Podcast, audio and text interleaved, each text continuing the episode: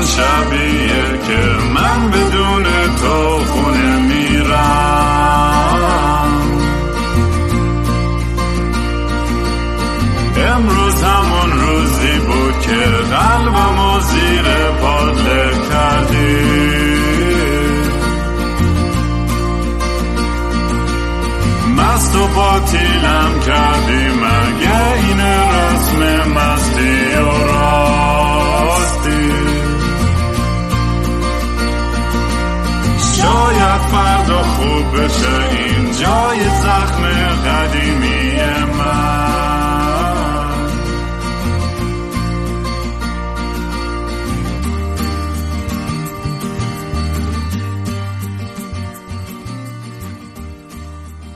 سلام دوستان من رام هستم و خوش اومدین به برنامه مستی و راستی. برنامه که من معمولا توش کمی مست و یخت چت میشینم یا با خودم حرف می‌زنم یا مهمونای خیلی جالبم. مهمونای امروزم نگین و مریم عزیز دو تا آدم خیلی خفن و درست حسابی و ساینتیست و اینتלקچوال نه ساینتیست دارم فوش هم میده. همین الان این رو گند زدم. ولی نگین لیسانس و ارشد ریاضی کاربردی از Simon Fraser University که تزش هم تز لیسانس و ارشدش هم توی فضا زمان مینکوفسکی و تحول کیهان. امیدوارم درست گفته باشم. و مریم جونم لیسانس فیزیک از City University نیویورک Hunter College و ارشد و دکترای نجوم از دانشگاه وسترن کانادا و الان researcher و استاد نجوم در دانشگاه وسترن. تخصصشون هم در نجوم سیارات فراخورشیدی و داینامیک سماوی است. واو that's a mouthful. و من این نگین و مریم جون توی یه برنامه هفتگی ما داشتیم توی کلاب هاوس که میمادن در مورد داستان های فضا چی بود کلمه فضا شناسی؟ نجوم. نجوم. در مورد نجوم و فضا و کلا بحثایی که خیلی علمی و تخصصی بیشتر وقت ولی بعضی وقت هم توی بخصوص منی که همیشه سوالای علمی تخیلی ازشون می‌کنم که ببینم می‌تونه کمکی بکنن در راه جواب به این سوالات. و برنامه ها خیلی باحال و خیلی کول پیش میرن. فکر می‌کنم هنوزم هستن. هر از گاهی اگه اشتباه نکنم روزش حالا خودشون بهتر میگن چه روزی من تاریخ ساعتشو دقیقا نمی‌دونم الان حضور ذهن ندارم. ولی مثل همیشه اگه دوست دارین کاری منو دنبال کنید توی سوشال مدیا با هندل ات کینگرام اگه دوست داشتین کمک کوچیکی به پادکست بکنید می‌تونید به gofundme.com slash kingram. یه سر بزنید. آلبومم داره روش کار شروع شده و به زودی تمام میشه. دوست داشتین می‌تونید یه NFT بخرین از foundation.app slash kingram. و تیشرت اگه خواستین kingram.com slash merch. یا اگه ایران هستین اینستاگرام وحشی بای رام بچه ها خیلی خوش اومدین به برنامه. دمتون گرم. امروز برنامه فقط آدیو تصویری نیستش و خلاصه خیلی خوش اومدین. چه خبرها؟ مرسی. سلام به همگی. مرسی که دوباره منو دعوت کردین. من این دفعه با خودم دوست جدید آوردم. خیلی خوبه. سلام مریم جون. خوبی تو؟ سلام مرسی که دعوت کردین. من آشناییم با نگین. به چند ماه بیشتر نمی‌کشه. آشنایی تصادفی خیلی جالب تو کلاب هاوس با هم دیگه داشتیم ولی خیلی از این آشنایی خوشحالم با نگین و الانم از آشنایی با شما. قربونتون برم. من میگم بریم توی توی بحث و صحبت. یادمه که سری قبل اتفاقا برام جالبه که نگین اومده بود تو برنامه و در مورد این بحث صحبت کردیم. کلی آدم علاقه داشتن و این خودش خیلی برای من جذابه که همه دوست دارن بشنون. همه هم انقدر سوال داریم در مورد فضا و کهکشان و این چیزا. این سوال هم بیشتر در مورد خود شما هست و تجربتون تو این برنامه که توی کلاب هاست می‌ذارین هفتگی و واکنش آدما مقدار تخصص یا knowledge ی که دارن در مورد این بحثا. من هر از گاهی که اومدم سک سک کردم خیلی بحثا جالب و داغ و همه هم خیلی دارن خیلی با دقت توجه می‌کنن. خود برداشت شما چی بوده از این event ها تا حالا؟ ما کلاب خیلی تجربه خوبی داشتیم. اتفاقا تو هم من با مریم جون تو همین برنامه کلاب راستی که ما هر هفته شنبه ها ساعت سه به وقت آمریکای شمالی شرق آمریکای شمالی در واقع داریم. اونجا با هم آشنا شدیم. توی یک بتلفیلدی با هم آشنا شدیم. ما داشتیم در واقع بر در مقابل کسایی که زود و ساینس و طالبینی و اینا قبول دارن این رو مثلا در مورد این بود که طالبینی رو قبول داریم و چرا؟ و داشتیم تبادل نظر می‌کردیم با هم دیگه که یه ذره یه جای بحث هات شده بود. خیلی برخورد از نوع نزدیک بود و مریم جون اونجا اومدن کمک ما. خیلی جالبه که هم از لحاظ کسایی که به علم آشنایی بیشتری دارن در واقع خودشون متخصص هستن کسایی مثل مریم جون یا خیلی بچههایی داشتیم که مثلا پستاک نجوم دارن یا ارشد رشته های توی ساینس کار می‌کنن خیلی میان بحث خیلی ممکنه یه جایی تخصص تر بشه و خیلی خوب پیش میره. یه وقتایی هم بحثایی داریم که کمی عمومی ترن همیشه البته موضوعش از قبل مشخصه اما خیلی یه trend ی که همیشه پیش میاد که در نهایت سوالا میره به سمت کیهان شناسی یعنی ما در مورد هر چی صحبت کنیم سوالای آخر در مورد بیگ بنگ و اینا خواهد بود. اینش جالبه. حالا قسمت دوم که کسایی که یه کمی ناآشناترن میان و صحبت می‌کنن و سوالای عجیب غریب می‌پرسن میدم دست مریم جون. آره همونطور که نگین جون گفت چند ماه پیش بود من تازه کلاب هاوس رو نصب کرده بودم بعد همینجوری داشتم توی روما میگشتم یهو دیدم یه رومی موضوعش طالبینی تعداد زیادی یادم نیست چند صد نفر آدمم اونجا بودن وارد روم شدم دیدم چقدر بحث داغه و همه دارن بحث می‌کنن یه عده معتقدن یه عده مخالفن. من هی ریز هند زدم انقدر شلوغ بود مادریتورا من انگار نمی‌دیدن. هی من خاموش روشن هم چند بار. حساسیت داشتم برم بالا از دید نجومی بگم که چرا هیچ ربطی این چیزا به, به نجوم نداره. که رفتم بالا و نگین یه لحظه بگش گفت بچه‌ها من نگین اصلا نمیشناختم تا قبل. گفت بچه‌ها مریم اصلا دکترای نجوم داره بذارین حرف بزنه. که اونجا یکم صحبت کردم و اونجا در واقع باب آشنایی ما با هم باز شد و دیگه بعد از اون room امون رو همیشه مشترک با هم می‌ذاریم. که این سوالی هم که شما کردین ما همه جور آدمی توی کلاب هاوس می‌بینیم. یعنی هم کسایی هستن که background شو دارن هم کسایی هستن که علاقه مندن هم, هم خب یه قشری داریم که بیشتر سمت pseudoscience هستن و خیلی هم روی مواضع خودشون پافشاری می‌کنن. ما همیشه تو رومامون سعی می‌کنیم به اون سمت نریم.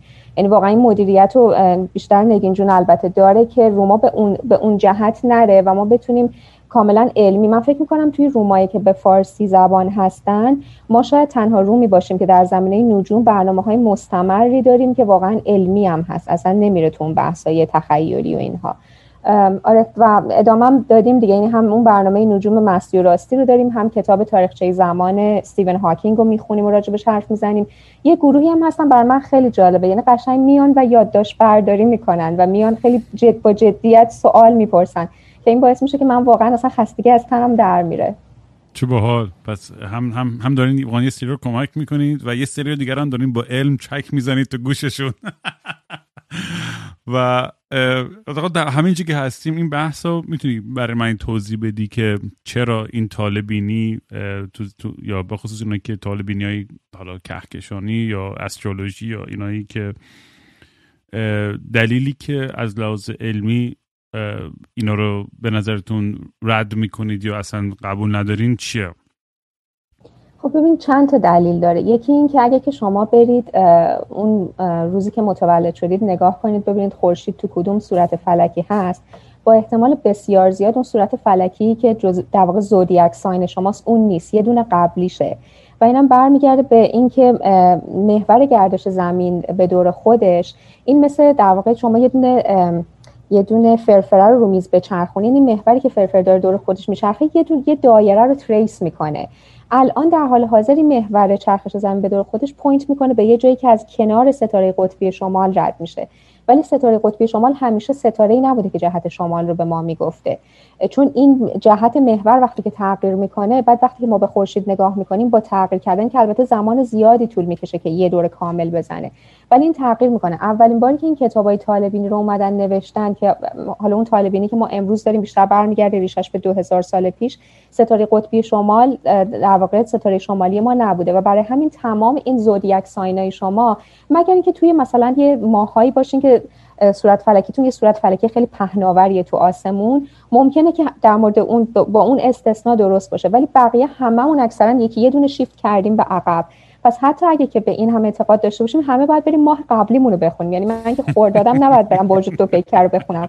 باید ماه قبلی رو همه اشتباه کردیم.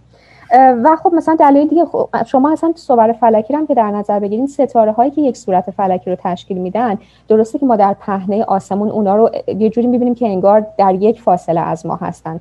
ولی این به خاطر اینکه ما وقتی یه چیز رو نگاه می‌کنیم درکی از عمق نداریم. مثلا سیاره مشتری و زحل که فاصلهشون از ما زحل دو برابر از مشتری دورتر هست. ما وقتی به این دوتا نگاه, نگاه می‌کنیم احساس می‌کنیم توی آسمون در یک فاصله از ما هستن.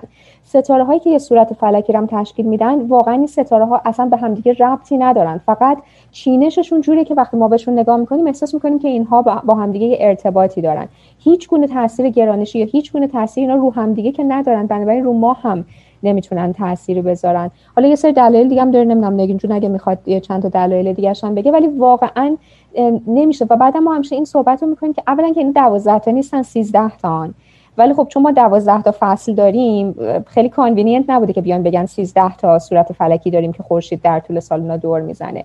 ولی یه یه مقطعی حدود 20 روز شما الان دقیقا ماهش رو یادم نمیاد تو کدوم ماه میفته اگه شما اون موقع متولد شده باشین اصلا صورت فلکیتون جزء اینا نیستش. و بعدش هم حتی اگه حالا 12 و 13 رو کار نداریم یعنی اینکه کل این 8 میلیارد جمعیت کره زمین 12 تا یا 13 تا کاراکتر دارن واقعا بیشتر از این ندارن. خب این با منطق هم جور در نمیاد دیگه. در ادامهش حالا خود یا نگین یه سوالی که دارم که این ببین یه بحثای pseudo scientific هستن خب که مثلا چه ضرری داره حالا یه سری آدم طالع‌بینه که دوست دارن علاقه داشته باشن؟ می‌دونی منظورم چه یعنی یه سری هستش که خب کاملا من خودم تیم science ام ولی دارم دارم سعی می‌کنم خودم از دیدگاه یا دیدگاه بیطرفی نگاه کنم به قضیه. از این طرف خب یه سری اعتقادات شخصی اگه به, روحیه تو رو بهتر می‌کنه به تو انگیزه بیشتر میده حالت بهتر می‌کنه من باش مشکلی ندارم به شخصه. ولی مثلا کسی که میاد کووید رو دینای می‌کنه یا یه سری چیزای علمی که باعث مرگ یا خطر که کسی دیگه بیفته به خصوص دیگران. حالا باز آدم می‌خواد با خودش آزار و زیانی برسونه اون با خودش به مسئولیت خودشه. حالا اونم با یه بحث جدایی که آدم با چقدر دخالت کنه نکنه.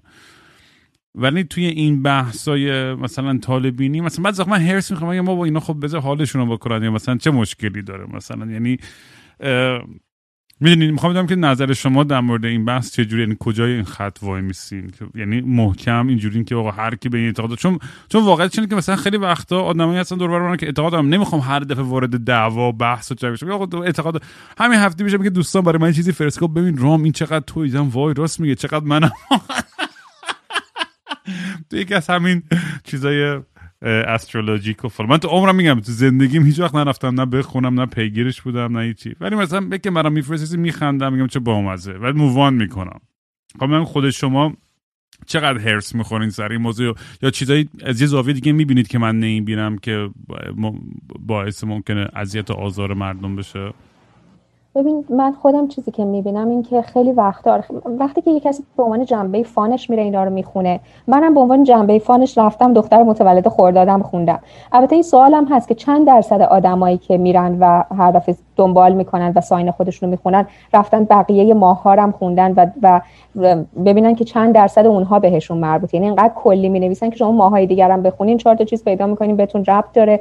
ماه خودتون هم می‌خونین چهار تا چیز پیدا می‌کنین بهتون ربط نداره. اگه رو جنبه فانش باشه خب اشکال نداره. ولی خیلی ها هستن که تصمیم گیرای مهم زندگیشون رو می‌ذارن بر مبنای این چیزا. یعنی من یه بار اتفاقا تو همین کلاب هاوس توی رومی بودم که داشتن راجع به همین طالبینیان خیلی جدی صحبت می‌کردن. یه آقای اومده بود اونجا رمل و استرلاب مینداخت و اینها. یه خانمی اومد گفتش که من با همسرم یه مشکلی دارم حالا مثلا شما sign منو ببینید و اینها. من خودم حرصی که می‌خورم خیلی اینا از من می‌پرسن. میگم برای چی حرص می‌خوری؟ میگم این شخص به جای اینکه اون تایم انرژی و عمدتا حتی خیلی وقتا بحثای پولی مالی هم هست. به جای اینکه اون تایم و انرژی و پولش رو بیاد صرف کنه بره مثلا پیش یک مشاور یک کسی که تخصصش اینه و بتونه کمک درست ازش بگیره میاد پیش یه آدمایی که واقعا دارن یه چیزای غیر واقعی رو به آدما میگن. حتی ممکنه یه چیزی بگن که باعث بشه تو زندگی اون با همسرش یا هر مشکلی که داره بدتر مشکل شدیدتر هم بشه. خب همون وقت رو و انرژی رو بذار برو پیش یک روانشناس پیش یک کسی که تخصصش اینه. من چیزی که بیشتر ناراحتم می‌کنه اینه. یه چیزی تو حرفات رو گفتی که گفتیم من خوندم و حس کردم که این واقعا چقدر منه. یا مریم هم تو حرفاش گفتش که پیش چند درصد از اون آدمایی که میرن ساین خودشونو می‌خونن ساین بقیه هم خوندن. من همیشه خب منم از بچگی خیلی دیده بودم دور و برم و اینا. یه دفعه ای داشتم میخوندم یادم دبستانی هم بودیم. ما چهارم دبستان پنجم دبستان بودم که یه کارت های مد شده بود که مثلا روش نوشته بود و بعدم یه عکس خیلی خوشگلی داشت و اینا. من با دوستان مقایسه کردم. شروع کردم خوند یعنی خوندیم. بعد من مال دوستام هم خوندم. گفتم خب همشونم که من هستم. یعنی حالا یکی آدم حس می‌کنه هست اون یکی این بهش میگن selection bias یعنی چیزی که تو فکر می‌کنی اون چیزی که می‌خونی رو میگی ای آره اون هستم. یعنی اونایی که هستی رو توش bold تر می‌بینی و بزرگتر می‌بینی و روش مهر تایید می‌زنی. اونایی که نیستی یا اونایی که مثلا حالا در مورد غلط گفته حتی این توی تمام این page ها و اینا هم هست. اونا رو زیر سیبیده انگار رد می‌کنی یعنی نمی‌بینی. و این باعث میشه که فکر کنی که آره این چقدر منم. در صورتی که ممکنه خیلی چیزاش اصلا نباشه ولی تو سه چهار تا چیز به نظرت خیلی اونجا bold میاد و این میمونه تو ذهن تو.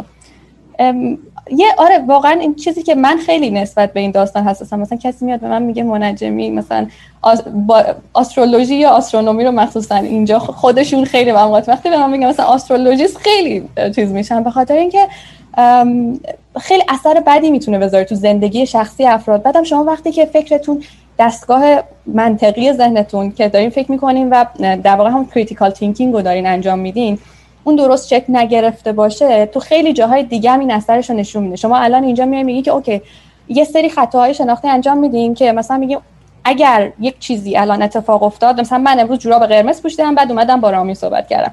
پس این بر من خوششانسی میاره. من هر وقت جوراب قرمز صحبت مثلا بپوشم می‌تونم با یه سلبریتی مثلا صحبت کنم.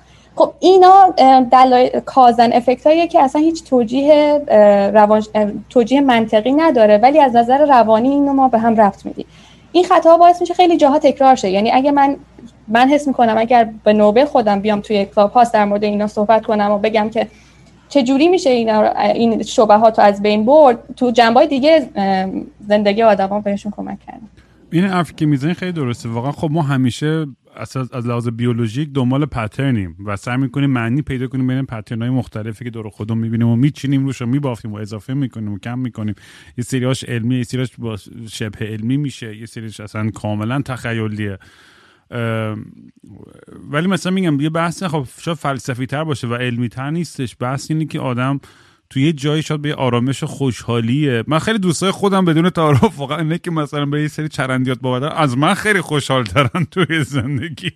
من احساس که بعد وقتا با با هرچی به دانش و علم آدم بیشتر اضافه میشه و این با چیز منفی نیست. و یه واقعیت احساس می‌کنم چون سوالای بزرگتر هم هی پیش میاد. هرچی بیشتر یاد می‌گیری و بعضی وقتا خیلی سخته. این مرز آدم را بره بین این نای... احساس خیلی نایلستیکی که آقا همه چی بزرگ و کیاتیک و رندوم و فلانه برای آرامش خودمون بعضی وقتا من احساس می‌کنم سعی می‌کنیم این پترنا رو پیدا کنیم به خودمون هر کی برای خودش یه چیزی بهش میچسبه. من چند بارها هم گفتم تو این پادکست که من همیشه حسودیم میشه با آدمایی که یه ایمان کورکورانه دارن به یه کتاب یا یه مذهب یا یه پیغمبر و همون سیستم رو تا آخرش میرن. و من نمی‌تونم اصلا. من انقدر برام انقدر سکپتیکم و انقدر همه چی برام زیر سواله که خیلی سخته. خب این و این باعث میشه که تیکه مغزم همیشه درگیر این سوالات باشه و و این, دیگه قبول کردم دیگه. این, این مسیر زندگیم تا آخر عمرم همش در حال یاد گرفتن و بهتر شدن و اینا. ولی بعضی وقتا واقعا دوست دارم این button خودم هم off کنم اون حس کنترلی که این داستانا به آدم میده اینکه اتفاقا این حالا به بحثای امروزمون هم مربوط هست. این حس کنترل که یکی از بیرون داره ما رو کنترل می‌کنه همه چی OK تحت کنترل یا اینکه ما خودمون یه کنترلی رو زندگی خودمون داریم. می‌تونیم pattern ا رو پیش بینی کنیم. این یه حس آرامشی میده و به آدما این حس رو میده که OK بقای بهتری خواهم داشت. برای همین اون حس دقیقا تو میگی اون کسایی که یه اعتقاد خاصی دارن خیلی بهشون کمک می‌کنه. اون حس کنترل رو که به زندگی داشته باشی یهو برات خیلی آرامش میاره و شاید یکی از دلایل دیگه که آدما به این سمت کشته میشن همین باشه خب بریم بریم تو گوشه های کهکشان ببینیم چه خبره. آن قبل که بریم از توی توی منظومه کهکشان های فراخورشیدی که یعنی بیرون سولار سیستم ما میشه دیگه درسته؟ من فقط یه سوال احمقانه داشتم که گفتم می‌خواستم از بپرسم اینی که چرا انقدر ما سعی داریم می‌کنیم توی مریخ زندگی کنیم؟ وقتی که ماه همین دم دسته چرا تو ماه رو سعی نمی‌کنن کالونایز کنیم؟ یه دلیل اصلیش اینه که مریخ جو داره. شما وقتی یه جوی داشته باشین شما در برابر اشعه هایی که از کیهان میاد اشعه کیهانی مثلا ما برای بنفشی که از خورشید میاد بادهای کیهانی که میاد اینا همه اشعه پر انرژی هستن که می‌تونن به انسان آسیب برسون در برابر اونا شما رو حفاظت می‌کنه در برابر اجرام آسمانی مثلا در واقع سیارک ها شهاب سنگایی که می‌تونن بیان بخورن و فاجعه به وجود بیارن روی اون سیاره می‌تونه محافظتتون کنه. باعث میشه که دما کنترل شده باشه. یهو خیلی دما مثلا اگر شما تو همین ماه رو بری نگاه کنی سمتی که خورشید هست یا مثلا سیاره مثل سیاره اتارت که اونم جو نداره سمتی که رو به خورشیده خیلی داغه و سمتی که رو به پشت خورشیده خیلی سرده. و این وقتی عوض میشه تفاوت سرما و گرما تو شب و روز در واقع انگار برای اون سیاره خیلی زیاد میشه. این باز امکان اینکه حالا یه حیات استیبل یا یه امکانات بهتری شرایط بهتری برای حیات باشه رو کم می‌کنه. یه چیز دیگه ای که تو مریخ خیلی خاص می‌کنه اینه که مریخ سطحش در واقع نشانه های سطحی داره که انگار قبلا روش آب جاری بوده. کوه داره دره داره یه عوارض سطحی شبیه زمین داره و با توجه به اون میگم خیلی پترنای رودخونه دریاچه اینا توش دیده میشه و همینطور که هسته مذاب داره هسته فعال داره این می‌تونه باعث تولید آتش فشان بشه. بعد این می‌تونه کربن دی اکسید درست کنه توی جو وارد کنه اثر گلخانه ایجاد کنه جو گرم کنه اون سیاره رو گرم نگه داره. مریخ خیلی از این خاصیت ها رو داره و از نظر سایزی هم خیلی شبیه زمینه. تقریبا یه ذره از زمین کوچیکتره. پس گرانش سطحیش تقریبا با گرانش سطحی که ما رو زمین داریم تجربه می‌کنیم یکیه. دیگه حالا دلایل خیلی زیادی داره. من جون می‌خوام شما اضافه کنید من فقط همین نکته آخری که گفتی در مورد گرانش سطحیش خب مریخ گرانش سطحیش تقریبا 38 درصد گرانش, گرانش سطحی زمینه. ماه خب از اونم کمتره. و این این مهم میشه چون مثلا یکی از مشکلاتی که به فرض ما فضانوردایی که میرن تو ایستگاه فضایی بین المللی دارن اینه که اینا سردرد زیاد می‌گیرن چون اون circulation خون یه, علتی که خون نمیره تو سر ما جمع بشه به خاطر اینکه خب جایی هستیم که گرانشش یه گرانش نسبتا قوی هست نسبتا. ولی حالا همین ما رو برداریم ببریم بذاریم روی مریخ که حالا هیچی بریم بذاریم رو ماه که تازه گرانش سطحیش خیلی پایین تر از مریخ و زمینم هست. این خودش یه معضلی ایجاد می‌کنه. یعنی ماها بدنمون ساخته نشده برای اینکه گرانش های پایین رو بتونیم در مدت زمانهای طولانی باشیم و این باعث میشه که خون توی سر جمع میشه سردرد و اینها ایجاد میشه خب برای اینا هنوز فکری نکردن دیگه. ولی اگه بخوایم مقایسه کنیم بین مریخ و ماه طبیعتا مریخ option بهتریه چون بزرگتر و گرانشش باز به نسبت ماه قوی تر هستش. پس یعنی در الان این crater هایی هستن. crater به فارسی چی میشه؟ دهانه برخوردی. دهانه برخوردی. تیجی دهانه برخوردی؟ عجیب غریبی داره. اون crater میگم. اون crater هایی که روی ماه هستش پس به خاطر این در است که تو جو ضعیفتری داره و اینا راحتتر می‌خورن بهش این چون احساس میگم اونجا خیلی crater بیشتر هستش تا کره زمین یا یا مریخ درست؟ یا اشتباه دارم میگم؟ نه نه درست میگه ماه اصلا جو نداره. خب هیچ جوی نداره. بنابراین هر چی که برخورد می‌کنه الان شما نگاه کنین رد پای فضانوردای آپولو روی ماه هنوز هست. تمام چیزایی که به سطح ماه برخورد کرد اولا خب ما می‌دونیم که زمین وقتی جو همین متئور شاور یا بارش شهابی که می‌بینیم به خاطر اینکه سنگایی که میان می‌خورن به سطح زمین یعنی می‌خوان بیان به سمت زمین توی جو میسوزن و از بین میرن و به سطح زمین نمی‌خورن. همون شهابایی که تو آسمون می‌بینیم اینا برای ماه همشون می‌رسن به سطح ماه. و خب قبلا هم این اتفاق خیلی قبلا یه دوره‌ای بوده که منظومه شمسی خیلی آشوبناک بوده و کلی سنگای سرگردان بودن که میخوردن به سطح ماه بنابراین اون دهانه های برخوردی هم رو سطح ماه موندن. چون هیچ فرسایش نه هوا هست نه آب هست. هیچ بادای باد نیستش که اینا اصلا جابجا کنه. بنابراین شما هر چی که روی ماه مونده از دورانی که تشکیل شده همینطور این حفره ها روش میمونه. این دهانه های برخوردی روش میمونه. میگم هنوزم رد پای فضانوردهای آپولو هنوز روی ماه هست. در همین بعد اینکه زمین هم geologically active دیگه یعنی ما tectonic movement داریم آتش فشانهای فعال داریم. اینا همه باعث میشه که هر ردی که رو زمین باشه زمین هم قطعا اون زمان مخصوصا اوایل پیدایش منظومه شمسی مورد هجوم این سیارک ها اینها بوده. اما به دلیل اینکه geologically active و alive هست در مقایسه با اینکه ماه اینطوری نیست و اون ردها رو تا حد زیادی از بین برده به مرور زمان. ولی در مورد ماه این اتفاق نیفتاده به خاطر اینکه یه, سطح مرده ای هست و بعد هم که نگین جو خود نداشتن جوش هم مزید بر علته آخرین سؤالم در مورد ما هم اینه که اگر یک شهاب خیلی بزرگ بهش بخوره و از axis ش خارج بشه یا یه جوری اصلا نابود بشه یه تیکه هر هرچی چقدر تاثیر روی زندگی رو کره زمین خواهد گذاشت؟ ماه یکی از عوامل اساسیه که ما حیات رو کره زمین داریم. یعنی اگر ماه اینجا نبود احتمال خیلی زیاد می‌تونیم بگیم که حیات هم مثلا تشکیل نمی‌شد. اینکه ما فصلها رو روی زمین تجربه می‌کنیم محور زمین می‌دونیم یه مقدار 23.5 درجه کج نسبت به سطح مدار خودش. اینکه فصلها رو تجربه کنیم ماه باعث میشه که این محور خیلی از این درجه 23.5 درجه خیلی این انحراف محوری تغییر نکنه. به خاطر اینکه ماه وجود داره. پس فصلها رو می‌تونیم تجربه کنیم. فصلها روی زمین به وجود میاد.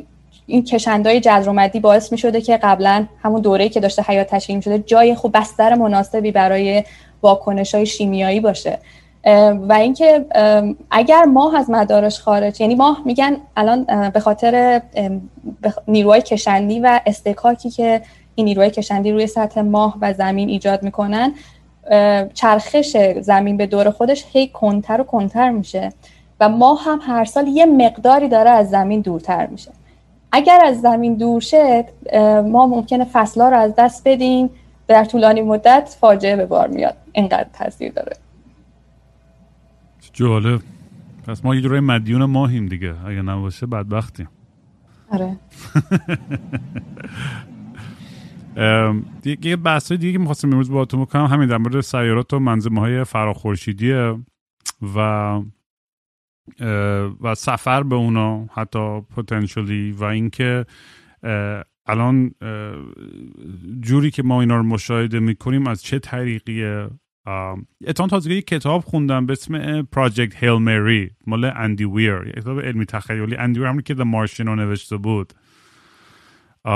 و خیلی کتاب شیرینی هم بود و دست داستان که یه اتفاق تعریف نمی‌کنم فقط یعنی synopsis ش که کره زمین داره اتفاقی میفته که نور خورشید داره نابود میشه و به خاطر یه سری یه اتفاقاتی و اینا بود برن نمی‌دونم یه جای دیگه توی کهکشان دیگه دنبالی راه حلی باشن. و کلا در مورد سفر کردن به اونجا چجوری و اونور چه اتفاقی میفته خیلی جالب بود. این, این, این فاصله ها انقدر زیاده وقتی در موردشون حرف می‌زنیم و اصلا توی ما تو lifetime خودمون من فکر کنم مثلا به مریخ هم بتونیم برسیم ما سری آدم colonize کنن یه خودش یه معجزه است واقعا. ولی می‌خواستم بدونم که توی بحثایی که هم شما توی کلاب هستن یا بحثی که تو دنیای علمی امروز هست در مورد سفر به, اون به اونجاها یا مشاهداتی که میشه کرد با علمی که الان داریم آخرین اخبارها چی هستن تو این تو این حوزه؟ من حالا اون قسمت سیارات فراخورشیدیش رو شروع می‌کنم چون تخصص خودم توی نجومه. البته من انقدر هیجان زده میشم وقتی بحث سیارات فراخورشیدی شما بعد استاپ هم کنین هر نه من که نه حال برای من یه با... این پادکست یه بهانه خوبی که تمام روزایی که تنبلی کردم تو مدرسه و نشستم سر کلاس بشینم با دقت گوش کنم. خلاصه هر چقدر دوست داری حرف بزن. مرسی. بعد دیگه نگین جون اون بخش سفرهای میان ستاری و اینا رو خیلی خوب می‌تونه توضیح بده. ببین خب از زمانی که ما متوجه شدیم که این نقاط نورانی که تو آسمون می‌بینیم ستاره هایی هستن کمابی شبیه ستاره خودمون یا حالا یه ذره متفاوتتر این سوال مطرح شد که خب پس این ستاره ها ممکنه که دورشون مثل منظومه شمسی ما دور اینها ممکنه یه سری سیاره هایی باشه. و یکی از قدیمی ترین سوالایی که تو ذهن بشر همیشه بوده اینه که آیا ما تنهاییم تو این جهان یا نه؟ اولین باری که ما تونستیم سیاره بیرون منظومه شمسی کشف بکنیم سال 1992 بود که دو تا سیاره همزمان کشف شدن. دور یک ستاره که خب خیلی متفاوت از خورشید ما بود. دوره پالسار که یه ستاره نوترونی که خیلی با سرعت داره دور خودش میچرخه. بنابراین داره در واقع امواج با, با انرژی خیلی بالایی رو داره ساطع می‌کنه از خودش. دور اون پیدا کردن که خب خود همین خبر خیلی هیجان انگیز بود. هرچند از همون ابتدا ما می‌دونستیم که حیات هوشمند حداقل حیات بگونه که ما اون رو می‌تونیم بشناسیم قطعا دور ای همچین ستاره ای نمی‌تونه باشه. ولی صرف اینکه ما برای اولین بار تونسته بودیم سال 1992 بیرون از منظومه خودمون سیاره کشف بکنیم خیلی خبر جذابی بود. سه سال بعدش سال 1995 برای اولین بار یک سیاره به دور یک ستاره خورشید مانند کشف شد. و بعد از اون اصلا این بحث سیارات فراخورشیدی و کشفش خیلی داغ شد توی مجامع علمی و سال 2009 هم یه تلسکوپ فضایی رو لانچ کردن به نام تلسکوپ فضایی کپلر که اصلا میشن اصلیش این بودش که بره و دنبال این سیارات فراخورشیدی باشه. که از اون زمان تا الان من بخوام بهتون آمار بدم من همیشه وقتی می‌خوام صحبت بکنم میرم شب قبلش چک می‌کنم که ببینم دقیقا چه تعدادی سیاره تا امروز کشف کردیم بیرون منظومه شمسی چون این عدد خیلی تند داره تغییر می‌کنه. تا دیشب حداقل که من آمار در آوردم ما 4422 سیاره به طور قطع می‌دونیم که بیرون منظومه شمسی وجود دارن و کشفشون کردیم. و این سیاره آیا سیاره که ممکنه life داشته باشه نه فقط سیاره خالیه؟ می‌تونن داشته باشن. حالا ما وارد اون بحث life هم میشیم دیگه که اصلا چه عواملی لازم هستش که یه, یه سیاره رو برای ما جذاب بکنه. از این جهت که بگیم این می‌تونه potentially habitable باشه. احتمال اینکه قابل سکونت حیات روش باشه می‌تونه باشه. یعنی اون Goldilocks theory که میگن یه باید اونو می‌تونی توضیح بدی که دقیقا منظورشون چیه و چه جوری با تو چه موقعیتی قرار بگیره تا condition آره. life به وجود بیاد؟ بله. یه منطقه هست دور هر ستاره تعریف می‌کنن به اسم Goldilocks zone یا habitable zone که اینجا یه ناحیه هست دور یک ستاره که نه خیلی بهش نزدیکه نه خیلی ازش دوره که آب به صورت مایع می‌تونه روی سطح اون سیاره که تو این ناحیه هست وجود داشته باشه. حالا وجود آب برای حیات بگونه که ما می‌شناسیم ضروریه. برای همین روی این خیلی تاکید می‌کنن. که اینم این که دقیقا این Goldilocks zone چقدر فاصله داشته باشه به یه ستاره بستگی داره که اون ستاره دماش چقدر باشه. مثلا ما ستاره هایی رو پیدا کردیم که از خورشید ما دماشون خیلی پایین تره بنابراین این Goldilocks zone شون نزدیکتره به خود اون ستاره ها مثل مثلا ستاره TRAPPIST-1 که یه تعداد هفت تا سیاره سال 2017 هفت تا سیاره دورش کشف کردن دور این این سیستم دور این ستاره. ولی خب این ستاره یک کوتوله قرمزه یعنی یه ستاره هستش که اگه دمای سطح خورشید رو در نظر بگیرید 5800 کلوینه این ستاره دمای سطحیش تقریبا 3000 کلوینه یعنی خنکتر از خورشیده پس Goldilocks zone ش خیلی نزدیکتره به خودش. و این هفت سیاره که دورش کشف کردن هر هفتاشون فاصلهشون تا ستارهشون کمتر از فاصله عطارد تا خورشید ماست. یعنی اینقدر نزدیک به ستارهشونن. اما سه‌تاشون هم تو همین Goldilocks zone ستارهشون افتادن دیگه. چون ستاره دماش کمتره Goldilocks zone ش بهش نزدیکتر هستش. چقدر جالب. بالاخره درست فهمیدم که Goldilocks zone یعنی چی؟ آره. و آره از بین این 4400 خورده ای سیاره که ما پیدا کردیم خب یه سریاش هست که می‌دونیم که روی اینا حیات حداقل حیات بگونه که ما می‌شناسیم نمی‌تونه وجود داشته باشه. مثلا سیاره گازیه یا خیلی نزدیک به ستارش ولی یه سری سیارات خاکی حالا تو سایز زمین یا یه خورده بزرگتر از زمین کوچکتر از زمین هم پیدا کردن توی اینها. و حالا اینکه ما چجوری جز سوالاتون بود که چطوری این سیاره ها رو کشف می‌کنیم؟ آره سوال بعدیم همین بود که خواستم این چجوری چجوری آره. تکنولوژی باعث شده که این کارو بتونیم بکنیم؟ ببین ما اگه مثلا سیاره منظومه شمسی خودمون رو بخوایم نگاه بکنیم خیلیشون رو با چشم غیر مسلح می‌تونیم بریم ببینیم. مثلا نیازی هم نیست که شما برید بیرون شهر. در حدی که آسمون ابری نباشه و صاف باشه شما می‌تونید یه سری سیاره رو با چشم ببینید یه سیاره های مثل اورانوس و نپتون که دورتر هم هستن با تلسکوپ یا حتی با دوربین دو چشم می‌تونن می‌تونین ببینید حالا سوال اینجاست که ما اگه بخوایم سیاره فراخورشیدی رو ببینیم مثلا می‌تونیم بریم تلسکوپمون رو بگیریم سمت یه جایی که یه ستاره هست و اگه سیاره دورش باشه ببینیم. جواب نه قطعی نیست ولی خیلی این کار سخته. من همیشه مثالی که کلا ماها همه می‌زنیم توی بحث سیاره فراخورشیدی میگیم که شما اگه که می‌خواید برید رصد مستقیم بکنید یک سیاره فراخورشیدی رو مثل این میمونه که دیدین یه, یه حشرهایی هست بهشون میگن firefly دیدینشون احتمالا که این حشره حالا مثلا تو قیافش رو سایزش تقریبا اندازه مثلا شکل مگسته ولی پشتش یه چیزی هست روشن و خاموش میشه. شما یه دونه firefly در نظر بگیرید خب این اگه فاصلش از شما دور نباشه شما اون نور پشتش رو می‌تونید ببینید حالا فرض کنید این firefly داره دور یه پروژکتور خیلی پرنور میچرخه و این پروژکتور هم از شما خیلی فاصله داره. خب شما نور اون پروژکتور رو ممکنه کماکان ببینین ولی این نور firefly نمی‌تونین ببینینش. به خاطر اینکه در نور اون پروژکتور نورش گم میشه. سیاره های فراخورشیدی اینقدر از ما دورن و سیاره خودش نور از خودش تابش نمی‌کنه. بعضا ممکنه که بکنه ولی خیلی نور ضعیفی می‌تونه باشه. اگه سیاره هنوز داره contract میشه و هنوز داره تشکیل میشه یه نور خیلی ضعیفی می‌تونه از خودش ساطع بکنه. ولی عمده نوری که ما از سیاره ها می‌بینیم بازتاب نور ستارهشون هست. حالا این دقیقا همون بحث فایرفلای نزدیک اون پروژکتور است که ما یه سیاره ای داریم که نورش خیلی کمتر از نور ستارهشه. خیلی هم از ما فاصله داره. بنابراین عملا محو میشه در نور ستاره خودش. حالا یه روش هایی هست برای رصد مستقیم سیاره فراخورشیدی میان در واقع قرص ستاره رو با یه ابزاری که بهش میگن کرونوگراف میپوشونن و حالا اگه یه سیاره باشه در اطراف این, این ستاره که به اندازه کافی پر نور باشه ما این شانس رو داریم که اون سیاره رو به طور مستقیم رصد بکنیم. اما این کار خب خیلی سخته به همین دلیلی که گفتم. برای همین ما از بین این 4400 خورده سیاره که بیرون منظومه شمسی تا امروز پیدا کردیم فقط 53 تا دونش یعنی یک ممیز دو دهم درصد این سیاره ها با روش تصویربرداری مستقیم کشف شدن. بقیه این روش ها روش های غیر مستقیمی است که حالا اگه خواستین می‌تونم توضیح بدم ولی شاید نگین جونم نکته ای بخواد اضافه بکنه. اینقدر دیتا هستش که اینپوت می‌کنم تو مغزم. هی, هزار تا سوال دیگه. میبین بدبختی علم همینه دیگه. یه سری جواب می‌گیری 700 تا سوال دیگه برات پیش میاد. نگین تو می‌خوای چیزی اضافه کنی؟ قبل که برسیم به برنامه سفر و اینا.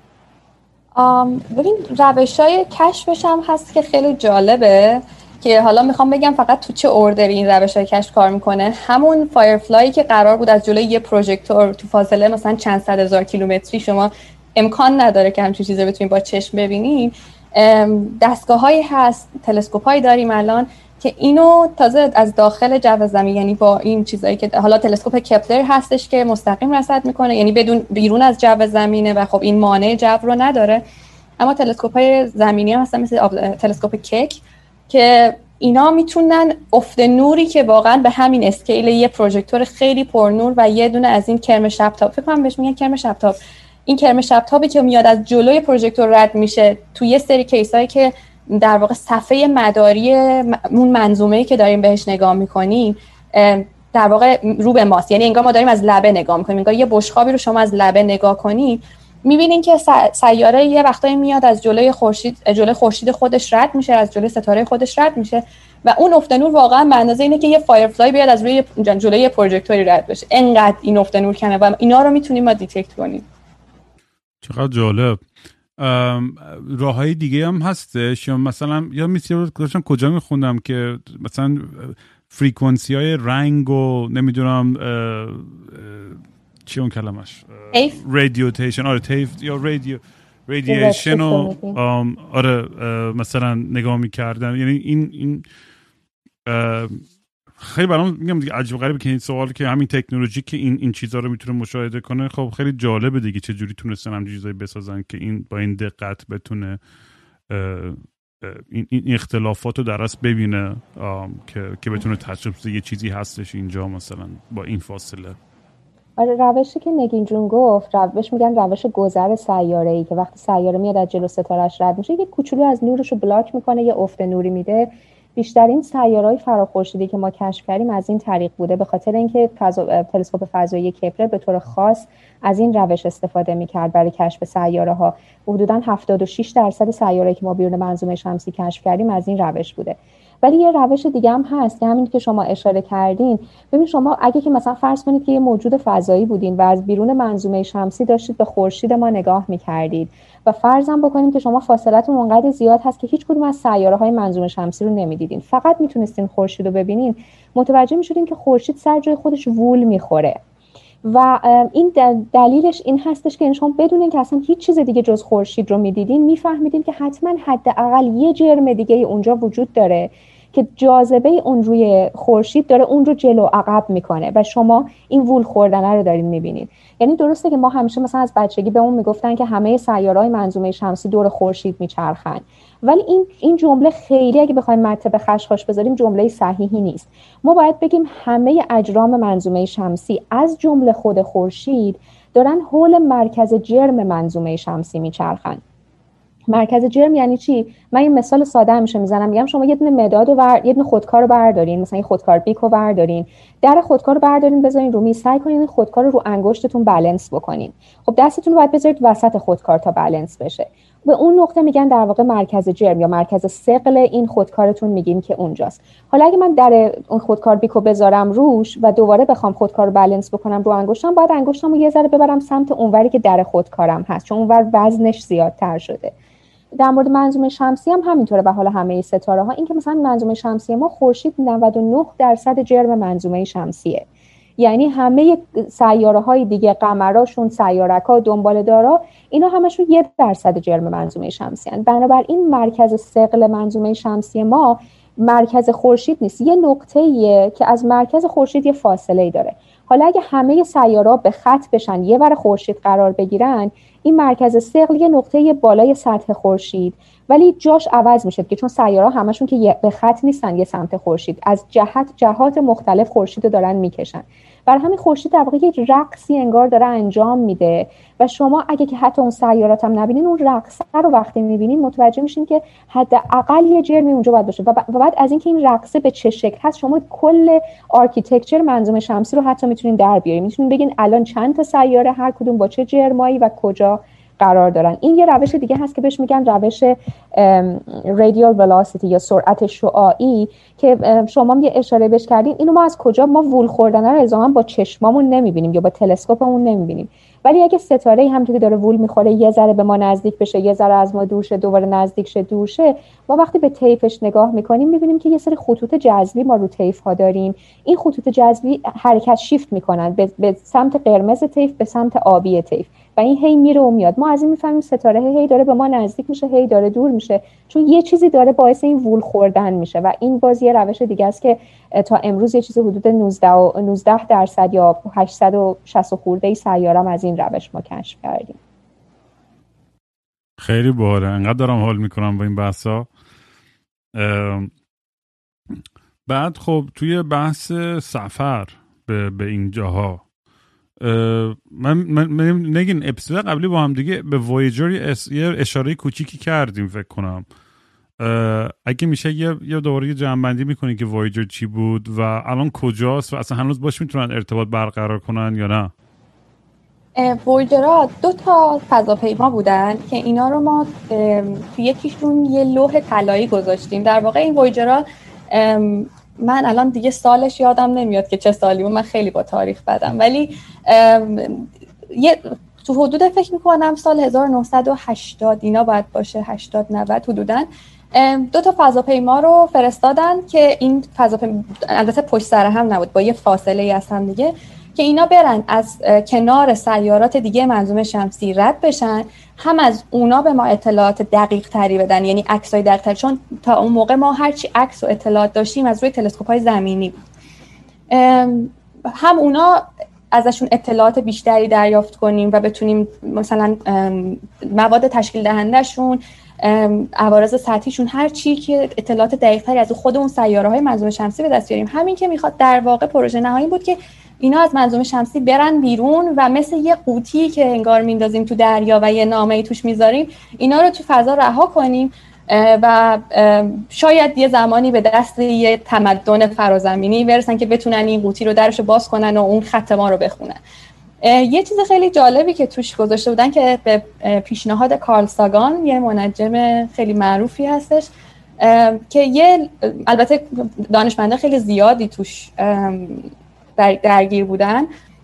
یه لوح طلایی هست. اینو اگه سرچ کنین گلدن دیسک بهش میگن که روش اومدن از تعداد دی این ای یه سری اطلاعات از تمدن بشری دادن. از تعداد دی این ای که مثلا از ساختار دی این ای انسان توش گذاشتن سلام کلمه سلام رو به زبونهای مختلف توش گذاشتن یه سمفونی از بتوون توش گذاشتن. یعنی یه سری اثراتی از خودمون که بشر چجوری هست تصویر بیولوژیک زن و مرد رو گذاشتن که چه مثلا ساختار بیولوژیکی دارن. یه سری اطلاعاتی روی این لوح گذاشتن و این دیکود شده توی کد شده توی این لوح و این گذاشتن توی این فضاپیمای وویجر و توی فضا در واقع حالا تو مداری که قرار بوده بره فرستادنش. یه قسمتی از یکی از وویجرها الان تو تقریبا دیگه لب مرز منظومه شمسی و یکیشون هم دیگه از منظومه شمسی تقریبا خارج شده. با یکیشون که از منظومه شمسی خارج شده دیگه ارتباطمون از دست دادیم. در واقع اینا بعد از اینکه از کنار سیاره های منظومه شمسی رد شدن از یه سری کنار یه سری سیاره ها رد شدن اطلاعاتش رو فرستادن و تا موقع ما سیگنال های رفت و برگشتی داریم که اطلاعات رو میفرستن برامون. این مدت زمان هی طولانی و طولانی تر میشه. چون می‌دونیم که سیگنال های رادیویی سیگنال های الکترومغناطیسی هم با سرعت نور منتقل میشن و سرعت نور هم محدوده. ما تا خورشید خودمون 8 دقیقه اگر با سرعت نور بریم راه هست. یعنی ما خورشیدمون که می‌بینیم 8 دقیقه پیشو داریم می‌بینیم. همینطور که از زمین دورتر میشیم مدت زمان کامیونیکیشن کردن با حالا هر فضاپیمایی که مثلا تو همین مریخ نوردا یکی از چلنجاشون اینه که در واقع قسمت فرودشون باید اتوماتیک باشه. چون اصلا زمان نیست. طول می‌کشه. مثلا حدودا در بهترین حالت 20 دقیقه طول می‌کشه که یه فرمانی از زمین دستور صادر بشه بفرستنش به مریخ نشین و برگرده به ما. بنابراین این زمانه هی طولانی میشه و این باید اتوماتیک باشه. حالا اینم این گفتم. ولی مدت زمانی که هی به این این کامیونیکیشن طول می‌کشه این امواج فرستاده بشه و برگرده خیلی طولانی میشه. بعد از اینکه دیگه خیلی دور شدن این یه پالس هایی فقط میفرستاده برای اینکه حالا مثل ضربان قلب. یه پالس های حیاتی فقط میفرستاده که بدونه که این پالس ها داره می‌رسه به زمین و یه جوری انگار بتونن بفهمن که هنوز داره کار می‌کنه. ولی دیگه اینا هم از یه جایی به بعد قطع شده یکیشون. و الان هم فقط روی چیز دیگه داره روی این acceleration که داره همینجوری داره تو این خلا داره میره دیگه رو همون چیزی که مونده دیگه. آره با سرعتی که در واقع از منظومه شمسی خارج شده یعنی دیگه هیچ نیر جا... از جایی به بعد که دیگه هیچ نیرویی بهش وارد نشد با همون سرعت داره ادامه یعنی به صورت یه حالت اصطلاح رو کروز داره واسه خودش میره. بعد یه سوال وایجر ممکن نیست مثلا گیر کنن تو تو جو یه سیاره و بیفته توی مثلا اتمسفر یعنی توی توی گراویتی اون اون سیاره و گیر کنه اونجا؟ اینه. از کنار اگه سیاره منظومه شمسی منظورت باشه که اونا برنامه‌ریزی شده بود یعنی واسه نه نه خارج از منظومه شمسی. اگر بره ببین تا فاصله خیلی نزدیکترین ستاره به ما چهار سال نوری به ما فاصله داره که آلفا سنچوری هست آلفا قنتورس هست. اگر با سرعت نور حرکت کنیم که الان فکر می‌کنم ویجرا به شاید یک درصد حالا خیلی کمتر درصد پایینتری از سرعت نور رسیدن اینا خیلی طول می‌کشه که به اون برسن. این وسط ها معمولا فضای خالیه یعنی انقدر فضای بین ستاره ها خالیه که شما اگه می‌دونیم که در آینده این کهکشان رایشگی پشت سر من هست قراره با کهکشان آندرومدا برخورد کنه. اینا دارن به سمت همدیگه میرن. و وقتی که این کهکشان دو تا کهکشان به هم برخورد می‌کنن انقدر فضای خالی دارن بینشون که به تقریبا واسه مثلا منظومه شمسی یا ستاره های تک تکی که هستن هیچ اتفاق خاصی نمیفته ممکنه مدار شکل کلی کهکشان عوض میشه مدار کلی ستاره ها عوض میشه اما مثلا اتفاقی واسه منظومه شمسی ما نمیفته یعنی انگار یه سری اینطوری میان از تو هم رد میشن و اثر کلی رو هم دیگه می‌ذارن. مثلا منظومه شمسی ما به صورت خاص هیچ اتفاقی براش نمیفته برای همین فواصل میان ستاره خیلی خالیه. اگر به یه چیزی مثلا یه جرم سرگردانی همجوری این وسط ها باشه مثلا یه چون میگه ما ستاره می‌دونیم نزدیکترین ستاره به ما 4 سال فاصله داریم. این وسط ممکنه یه سنگ خیلی کوچیک سرگردانی هم باشه. ممکنه به اون بخوره و مثلا خراب بشه. اگر رد کنه و برسه مثلا به اون منظومه همین منظومه که هم آلفا قنتورس دور خودش داره تحت گرانش اون می‌تونه تو دام گرانش این منظومه بیفته وارد مدارای مختلفی بشه که تحت گرانش سیاره ها یا اون ستاره که داره قرار بگیره. آره می‌تونه این اتفاق باشه و می‌دونی برام خب این سوال پیش میاد که خب وقتی که در مورد این فاصله ها حرف می‌زنیم می‌دونی خیلی به نظر بیهوده میاد خیلی وقتا که چجوری اصلا ما خواهیم رسید به یه جایی یه روز. از طرف هم یه چیز comedic تو ذهنم میاد که مثلا یه موجودای فرا انسانی نیمچه شبه خدایی یا AI که بی نهایت براشون زمان بی‌معنیه مثلا تو اینستاگرام خودشون دارن time lapse چند تا کهکشان که به هم می‌خورن که میلیاردها سال طول می‌کشه رو مثلا فیلم می‌گیره و آپلود می‌کنه مثلا. در مورد اینی که گفته یه یه فرضیه هست که میگه تمدنا چند نوع دارن. چیز تخ... یعنی در واقع آزمایش ذهنیه های این یه دستبندیه که خودمون انجام دادیم. یه معیاری هست که میگه تمدن چند نوع دارن. یکی تمدنیه که بتونه از در واقع منابع انرژی سیاره خودش استفاده کنه. تمدن مثلا می‌ذاره اسمش شماره یک نوع یک. تمدن نوع دو سی... تمدنیه که می‌تونه مثلا از تمام منابع منظومه سیاره خود منظومه که توش قرار داره استفاده کنه. مثلا از ستاره که داره کامل بتونه ازش از گرما و انرژی استفاده کنه. از مثلا معدنایی که می‌تونه رو سطح سیاره های دیگه مثلا همین رو منظومه شمسی ما اگه داشته باشیم می‌تونیم پیدا کنیم. بتونه از تمام منابعی که توی یه منظومه در دستش هست استفاده کنه. مثلا اینو می‌ذاره نوع دو. همینطور این بالاتر میره. یعنی مثلا تمدنی که از تمام منابعی که توی کهکشان خودش هست بتونه استفاده کنه. و یه تمدن اومگای اون ته هست که برای ما مثل تمدن خداگونه همین تمدنی که تو میگی می‌تونه اصلا در نظرش بگیریم. و میگه که اگر یه تمدن اینجوری حتی از در واقع از نوع سه به بعد فکر می‌کنم تو کهکشان یعنی توی دنیای ما وجود داشت ما الان باید تو کهکشان ما به صورت خاص اگه وجود داشت ما الان انقدر اینا به همه جا دسترسی داشتن که ما باید اثراتشون می‌دیدیم. یعنی حتی اگر از بین رفته بودن اثرات دستگاه هاشون و حالا هر چی که می‌خوای اسمشو بذارین اثرات وجودش رو باید می‌دیدیم اما نمی‌بینیم. اینم یه چیزیه که اونجا میگن. مریم چیزی می‌خوای اضافه کنی تو؟ قبل از برم ذره عمیق‌تر توی بحث. آره من خواستم یه نکته اضافه کنم در مورد اینکه سخت بودن این سفرهای فضایی. حالا خیلی مسائل هست. اینکه چون ما هنوز نمی‌دونیم که لانگ ترم افکت های حضور یک نفر در فضا و مثلا توی حالت آیسولیشن رو از نظر مثلا روانشناسی و اینا چیه؟ این خودش یه موزل بزرگه. ولی بزرگترین حالا بحث این که مثلا سوخت بعد از کجا فراهم کنیم و اینها هست. ولی واقعا همین که نگی جون اشاره کرد این فاصله ها انقدر زیادن ما الان ما سریع ترین فضاپیمایی که تا الان تونستیم بفرستیم سال 2018 یه فضاپیمای به اسم پارکر ناسا پارکر سولار پروب. این 2018 لانچ شد. هدفش هم اینه که بره و لایه های بالای جو خورشید رو بررسی بکنه که سال 2025 می‌رسه به اون مداری که می‌خواد. این این دیگه مثلا هنر اعظم ما سریع ترین چیزی که تونستیم بفرستیم سرعتش 6 صدم درصد سرعت نوره. که ده برابر سریعتر از وویجر است. وویجر تقریبا 17 کیلومتر بر 17 کیلو حالا بذارین نگم عددش شد کیلومتر بر ثانیه و ساعت قاطی کردم. ولی ده برابر این در واقع وویجر با 6 هزارم درصد سرعت 6 هزارم درصد سرعت نور میرن. این ده برابر سریعتر میره.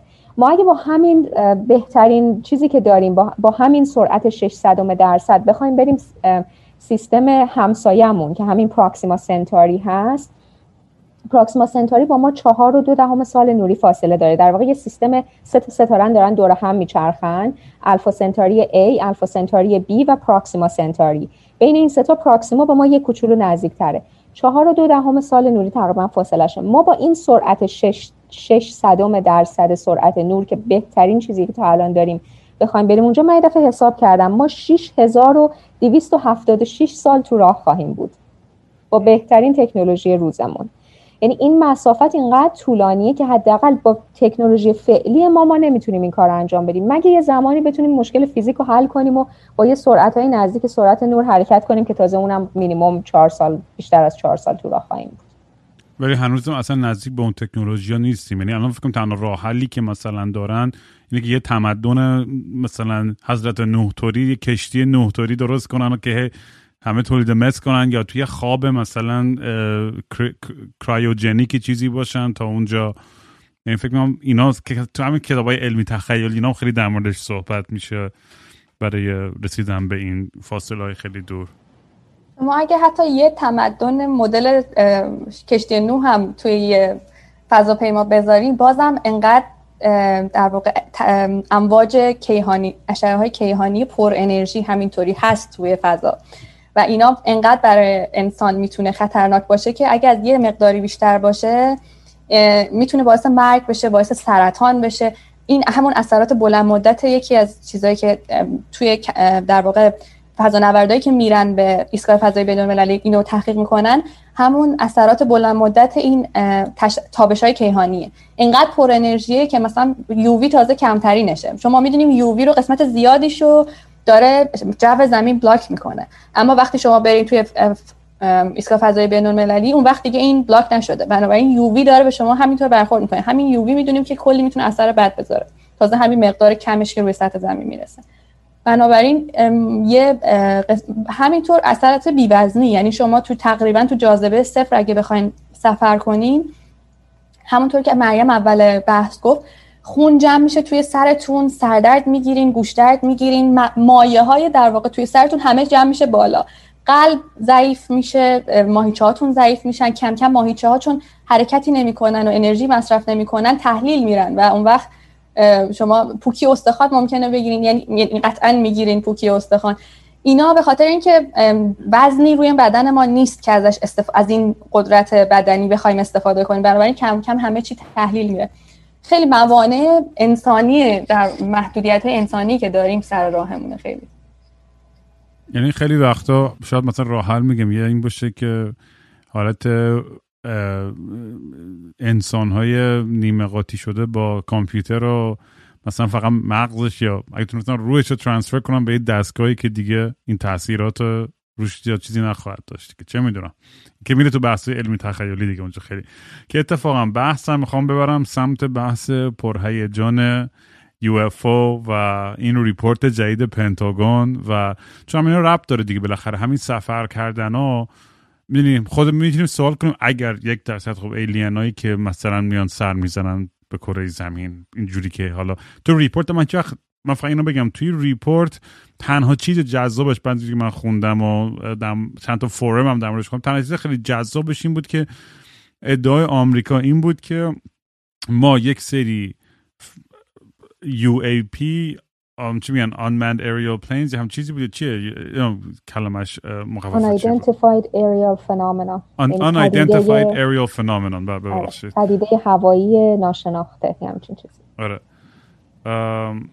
پدیده هوایی ناشناخته. این پدیده ها تنها چیزی که از توی این ریپورت اومد بیرون که خیلی جالب بود این بود که می‌گفتن که ما یک سری پدیده های مشاهده کردیم که از تکنولوژی استفاده می‌کنن که ماها بهش مثلا دسترسی پیدا نکردیم یا آگاه نیستیم که چه جوری کار کنه هیچ وقت اینو نگفتن که ایلین وجود داره یا موجوداتی هسته شما گرفتیم و فلان و در ارتباط هستیم. یعنی این دیگه داغترین فکر می‌کنم نتیجه گیری که از توش این بود. تازه اونم بحث منطقیه که خیلی می‌کنن و شاید درست ترین میگم معمولا منطقی ترین جواب ساده ترین جواب درست ترینی که آمریکا یا حالا هر قدرت دیگه یک دسترسی دسترسی که نه یعنی به یه تکنولوژی به وجود آوردن که نمی‌خوان لو بدن که دشمناشون بفهمن و برای این جو و این این تئوری توته ها این چیزا رو راه میندازن که خیلی بهشون شک نشه. حالا باز در, در موردش می‌خوام صحبت کنم چون میگم کلی سوال hypothetical هست دیگه این وسط بالاخره. اینا هیچ همه همه حرفای چی میگن دیگه؟ فضایی هم دیگه. ببین تازه یه نکته خیلی جالبی هم که توی این report بود این بود که کلمه UFO رو که Unidentified Flying Object بود قبلا تغییر داده به UAP به خاطر اینکه خودش هم گفته یه stigma و خیلی حالت بدی داشته که بیان گزارش کنن که یوفو دیدن. مثلا یه چیزی به خاطر اینکه می‌رفتن در دسته کسایی که غیر علمی بودن و حالا به این چیزا باور داشتن. برای همین اومده تغییر داده این کلم این چیزو. یکی چیزای دیگه هم که خیلی جالب بود باز توی ریپورت داره میگه اینه که از چند تا ابزار و حسگر استفاده میشه. برای اینکه این خطا رو بیارن پایین که مثلا احیانا خطای همینجوری نبوده باشه. یه شی ناشناس نبوده باشه. بعدم خیلی بیشتر اطراف مراکز نظامی و میدانهای پرواز, پرواز آزمایشی بوده که اونم باز دلیلش اینه که تمرکز بیشتری هست اونجاها برای در واقع دیدن این چیزا. شما وقتی خلبان هستین ممکنه چیز بیشتری ببینین تو آسمون. پدیده های ناشناخته پرنده در واقع پدیده های هواشناسی ناشناخته بیشتر ببینین. چقدر ترجمه فارسیش عجیب غریب میشه. همون UAP بگیم راحت آره اینه که احتمال دیدن اینا بیشتر میشه. اما پنج تا دسته کردن تو این چیز این report جدید که یکیش پدیده های هوابرد باشه. یعنی پدیده هایی که توی هوا می‌بینیم مثل بالون های هواشناسی پرنده ها حالا ممکنه اصلا یه خطای رادار باشه. می‌تونه یه دسته دومش چیزای هواشناسی بود اتفاقات هواشناسی بود که می‌تونه رخ بده. مثلا یه سری ابرایی هستن لنتیکولار کلاد بهش میگن که اینا رو شما اگه نگاه کنین خیلی شکل عجیبی دارن و البته اینا رو قطعا تشخیص میدن کسی که تو مثلا هوا توی اوییشن باشه و اینو ببینه. ولی مردم عادی می‌خوام بگن گزارش های یوفوی که میاد خیلی هاشون ممکنه همچین چیزایی باشن. که یه ابری تو آسمون دقیقا شبیه یه چیز بیزویه در واقع حالت مثلا بیزی داره اووال شکله و میتون تو میتون تو آسمون ببینین و میتون تو قسمت های مختلف تیکه تیکه باشه کوچیک باشه بزرگ باشه رنگاش می‌تونه متفاوت باشه. بنابراین این خیلی راحت می‌تونه اشتباه گرفته باشه با یه یوفوی که ما فکر کن آدما دلشون می‌خواد هی ببینن. یه قسمتش میگفتش که ممکنه پدیده های یعنی در واقع این چیزای تکنولوژی های نظامی باشه که خود آمریکا داره develop می‌کنه و classified ه یعنی هنوز بهش مثلا کس همه بهش دسترسی ندارن. یکیش می‌تونست در واقع چیزای کشورهای دیگه باشه ابزارهای جاسوسی کشورهای دیگه باشه و یه سایر داره که حالا میگه که نمی‌دونیم دقیقا اونا دلیلشون چیه. تو این report هیچ جا نیومدن بگن که به قول تو گفتی تو اینو که alien ا وجود دارن. و واسه یکیشون 144 تا پدیده بوده که 143 تاشو گفتن که نمی‌دونیم چیه. اما تو بعدا توی حالا اون قسمت classify شده‌ش انگار توضیح میدن که هر کدوم چی بوده. یه همچین report دیگه شبیه این سال 1994 در واقع اومده بیرون تو اون هزار در واقع بیشتر از 100 تا object رو توضیح دادن که چی بوده دلیلش و هزار صفحه است این ریپورت من رفتم نگاه کردم. خیلی در واقع چیزای دلیلای جالبی می‌تونه داشته باشه. حالا تو بحث پیش بریم سوالا رو بپرسی بیشتر در مورد صحبت کنیم. آره اصلا یکی از قرای خیلی مردم این بود که نه صفحه انگاری کسی که دقیقه 90 دیگه انشایی بنویسه مثلا هم منتظر بودن چند صد صفحه یا چند هزار صفحه اطلاعات بود بیرون. نه صفحه بود انگار کلش. خیلی کم بود خیلی کوتاه بود خلاصه. برای یه اخباری که انقدر داغ بود و قرار بود کلی بهتر کنه و فلان و اینا. این البته رامین جان قسمت غیر محرمانش بود. یه قسمت محرمانم داره که مستقیما تحویل سنا دادن که البته یه سری بحثا سرش هست یک پس احتمالا اون تیکه آدم فضاییاش رو اونا رو از ما پنهون کردن اونا رو دادن به سنا. ولی واقعا همون نکته که نگین جون گفت خیلی از اینا یعنی ما در طول تاریخ هم داریم خیلی وقتا این چیزایی که مردم با بشقاب پرنده ها و آدم فضایی و اینا قاطی میگه اشتباه می‌گرفتن واقعا خود فعالیت های نظامی مخفیانه خود آمریکا بوده. خب قطعا اینا نمی‌تونن بیان اونو در اختیار عموم بذارن. برای همین اون قسمتی که هنوز کلاسیفایده و فقط تحویل سنا داده شده احتمال زیاد به خاطر این بحثای امنیتی نظامی خود آمریکاست. نه اینکه صرفا اون تیکه حالا آدم فضاییاش رو رو نکردن و به ما نگفتن. خود شماها چی؟ از تمام چیزایی که مطالعه کردین و دیدین و خوندین چند درصد احتمالی رو می‌دید که یک life وجود داره خارج از کهکشان ما. تو کلا توی کهکشان منظورم خارج از منظومه ما و کلا توی کهکشان. و دو اینکه چقدر احتمال می‌دید که تا به کره زمین همچین موجودایی سر زده باشن. چه الان چه تو تاریخ چه تو گذشته. اگه من حالا شروع بکنم ببین وقتی آماری به قضیه نگاه می‌کنی یه معادله معرفی وجود داره بهش میگن معادله دریک که میاد همه احتمالاتی که اگه شما حیات هوشمند فرازمینی قابل کامیونیکیت کردن توی کهکشان راه شیری بخوایم بدونین چه تعدادی هست همه فاکتورهایی که تو اون دخیله رو میاد در نظر می‌گیره. مثلا میگه که بیایم حساب کنیم که ما چند تا ستاره توی که اصلا فقط هم رجوع به یه دونه کهکشان خودمونه ها. چند تا ستاره داریم تو کهکشان راه شیری. بعد این این ستاره هر کدومشون تقریبا چه تعدادی سیاره دورشونه از اون تعداد سیاره چقدرشون تو همون Goldilocks zone ه هستن. حالا تو Goldilocks zone بودن الزاما به معنی این نیست که حیات شکل می‌گیره روی اونجا. چه کسری از اون سیاره هایی که تو Goldilocks zone ن شرایط حیات جوری ایجاد میشه که حیات شکل می‌گیره. حالا چه کسری از اونها این حیات یه ذره پیشرفته میشه می‌رسه به یه حیات هوشمند از باکتری و اینها در میاد. می‌رسه به یه حیات هوشمند که حالا بحث سر اینکه هوشمند ما چی تعریف می‌کنیم. چون شامپانزه و دلفین هم هوشمنده بشر هم هوشمنده. ولی منظور در واقع اینه که بتونه حالا یه تکنولوژی دیولپ بکنه. و بعدم اینکه با اون تکنولوژی که دیولپ کرد خودش نزنه خودشو نابود کنه. چون این بشر هوشمند گاهی وقتا می‌تونه انقدر بی عقل باشه که با دسترسی به سلاحهای کشتار جمعی بزنه اصلا کلا خودشو نابود کنه.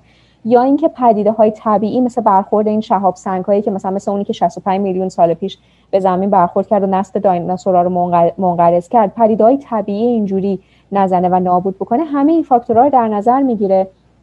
و بعد اینکه مثلا این بشر هوشمندی که وجود داره تمایل به ارتباط برقراری ارتباط هم داشته باشه دیگه. مثلا ما الان خب خیلی سال به تکنولوژی دست پیدا کردیم ولی همون اول کار نیومدیم از این تکنولوژی استفاده بکنیم برای اینکه سیگنال بفرستیم به فضا و سیگنال بگیریم. تمایل داشته باشیم و چه مدت زمانیه که داره سیگنال میفرسته و داره سیگنال می‌گیره. اومد همه این فاکتورها رو کنار هم دیگه گذاشت و اینا رو همیشه باید شما میان در واقع دو تا لیمیت های پایین و بالاش رو نگاه می‌کنن. یعنی میگن اگه که خیلی با, با دید مثلا بدبینانه بهش نگاه کنی خب نزدیک صفره. تعداد حیات هوشمند فرازمینی تو کهکشان راه شیری که امکان ارتباط باشون باشه نزدیک صفره. اگه به حالت خوشبینانه رو در نظر بگیری مثلا می‌رسن به یه عددی که مثلا ده میلیون. ولی ما باید یه حد وسط رو بگیریم و این اعداد هم روز به روز با, با بالا رفتن دانش ما از شرایط تشکیل حیات و با کشف کردن بیشتر سیاره های فراخورشیدی این عدد روز به روز هم داره تغییر می‌کنه. ولی در هر صورت غیر صفر نیست این عدد. و ما فقط داریم اینجا راجع یه دونه کهکشان که یکی از میلیاردها کهکشانه صحبت می‌کنیم. یعنی وقتی آماری بهش نگاه بکنی خود من به شخصه می‌بینم که واقعا مینینگلسه که یه دنیای به این بزرگی میلیاردها کهکشان هر کدوم میلیاردها ستاره این همه سیاره. فقط برای ما 8 میلیون آدمی که روی این کره زمین هستیم به وجود اومده باشه غیر منطقیه. 8 میلیارد آدم. گفتی 8 میلیون؟ ببخشید 8 میلیون. آره. 8 میلیارد آدم. آره بنابراین آره اون قسمت اول سوالتون که آیا من معتقدم حیات هوشمند فرازمینی وجود داره؟ من واقعا به شخصه فکر می‌کنم که باید باشه. یعنی اصلا جور دیگه من به مغزم نمیاد.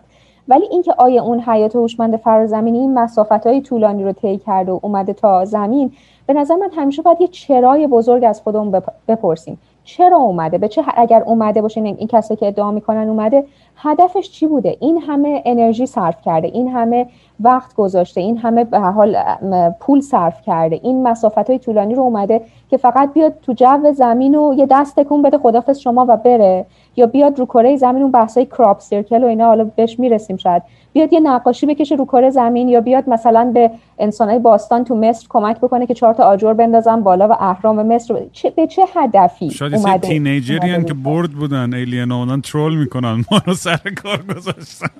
همینجور که مثلا ماها خب می‌دونین خب با جیسن هم مثلا بحث کنیم مثلا اون میگه اگر ایلینی هم بیاد بیشتر شبیه کریستوف کولومبسی کسی خب که اول میره جای کش میگه اونی که تکنولوژی بیشتر داره من اونی که کمتر داره می‌زنن نابود می‌کنه اینجوری که تاریخ حداقل انسانیت بوده کم و بیش مثل چی بیمونه این چیزایی که ریکوردایی که ما از یوفو داریم. من که اکثرشون همه تصویر و فیلم و اینان که خب می‌تونن جلی هم باشن. یه سریاشون هم که در واقع کسایی که شاهد عینی بوده که داره میگه که اونم خب روی این که چقدر شاهد عینی ریپورتش برای جامعه علمی می‌تونه سند باشه یا نه رو اونم باز باید بحث کنیم. ولی مثل اینه که مثلا کریستوف کلم رفته باشه قاره آمریکا بعد رفته باشه پشت یه سنگ قایم شده باشه بیاد هی بیرون دست تکون بده بعدم در بره خونهشون. خب کسی که بیاد با یه تکنولوژی بیشتری یه تمدن پیشرفتری باشه بیاد یه تمدن دیگه رو کشف کنه به نظر من انقدر این اتفاق بزرگه و انقدر این واقعا مایند بلوینگه که اصلا نمی‌تونن اصلا مثلا میگن دولت ها از ما پنهان می‌کنن اصلا نمی‌تونن همچین چیزی رو پنهان کنن. ببین شاید هم چیز خب مثلا یا سکاوت اومده ببینه چه خبر. تا برگرده دوباره چند سال نودی و دوباره اطلاعات رو برسونه با کل تیمشون برگرده. یا شاید واقعا میگم یعنی می‌تونم از باید انسانی به قضیه منطق انسانی بهش نگم شاید واقعا دلایل خاص خودشو داشته باشه. اون منابعش تموم شده غذاش تموم شده. یا چه می‌دونم دنبال یه چیز دیگه نمی‌دونم. می‌دونی احساس می‌کنم یه توجیهی می‌تونه باشه. ولی من اینا برای منم میگم دو دنیای امروز با آیفون و این همه تکنولوژی دوربین و این همه آدمی که می‌تونن ویسل بلوور باشن و فاش کنن این این این داستان ها رو از توی جاهای مختلف. هیچ وقت هنوز به قول جیسون میگه میگه آقا منو بری توی یه سفینه و هی سیخ می‌کنی توی همه جام. از روی میز یه دونه جاسیگاری ایلین چیزی کش برو بیا پایین. ما ببینیم آقا یه می تا الان هیچ وقت هیچ چیز قابل لمس آدمایی بودن که این یارو که که تازگی خیلی هم معروف شده اسمش الان نمیشه یادم نمیاد.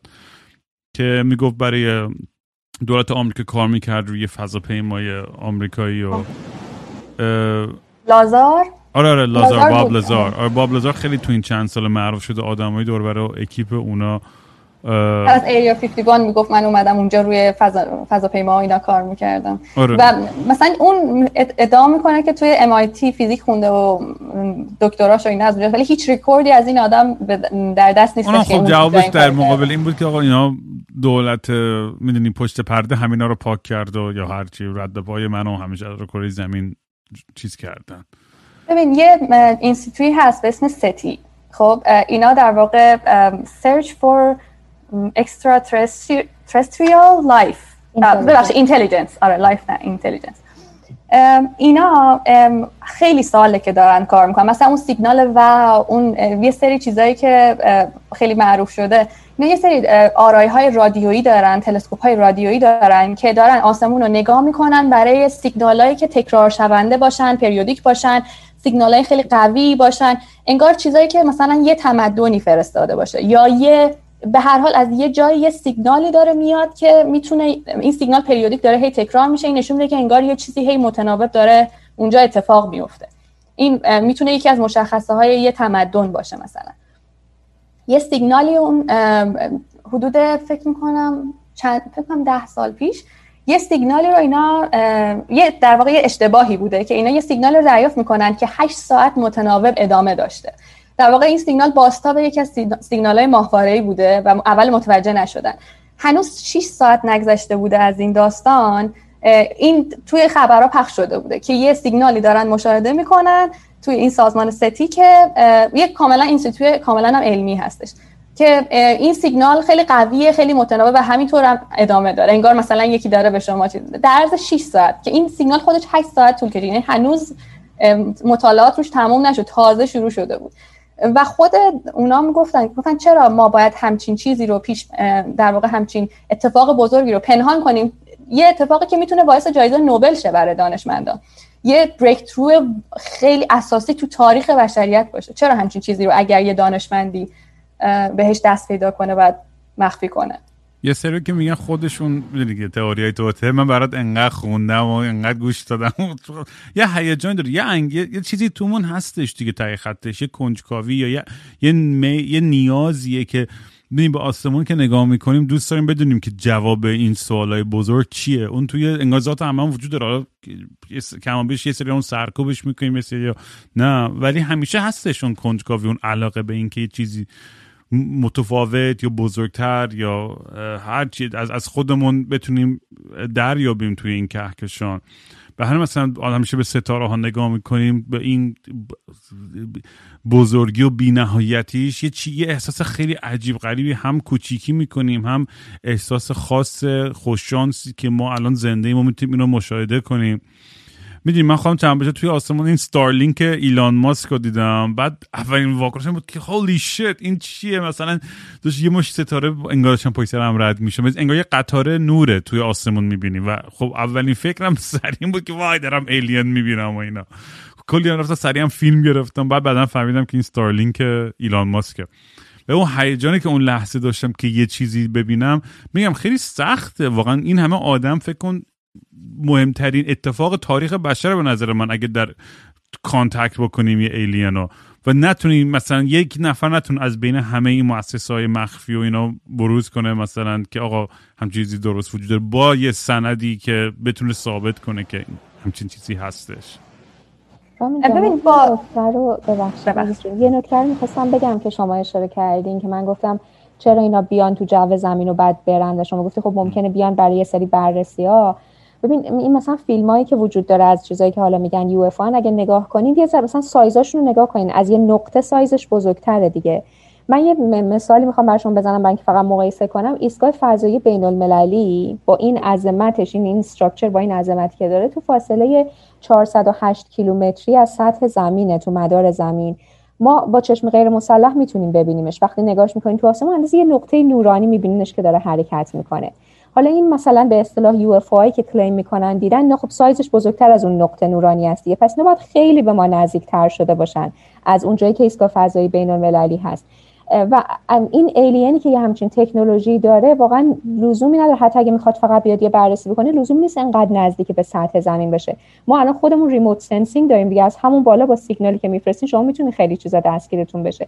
اصلا لزومی نداره وارد جو زمین بشه بعد تازه این قدم نزدیک بشه که ما انقدر بزرگ ببینیمش تو آسمون که بیاد مثلا یه data ای جمع بکنه. از دورترم با remote sensing می‌تونه data جمع بکنه. من هنوز خودم قانع نیستم از اینکه این چرا رو پیدا نمی‌کنم. چرا اینا بیان و بعد برن بدون اینکه یعنی همون یه bye bye ه رو بکنن و برن. اینو من قانع نیستم خودم.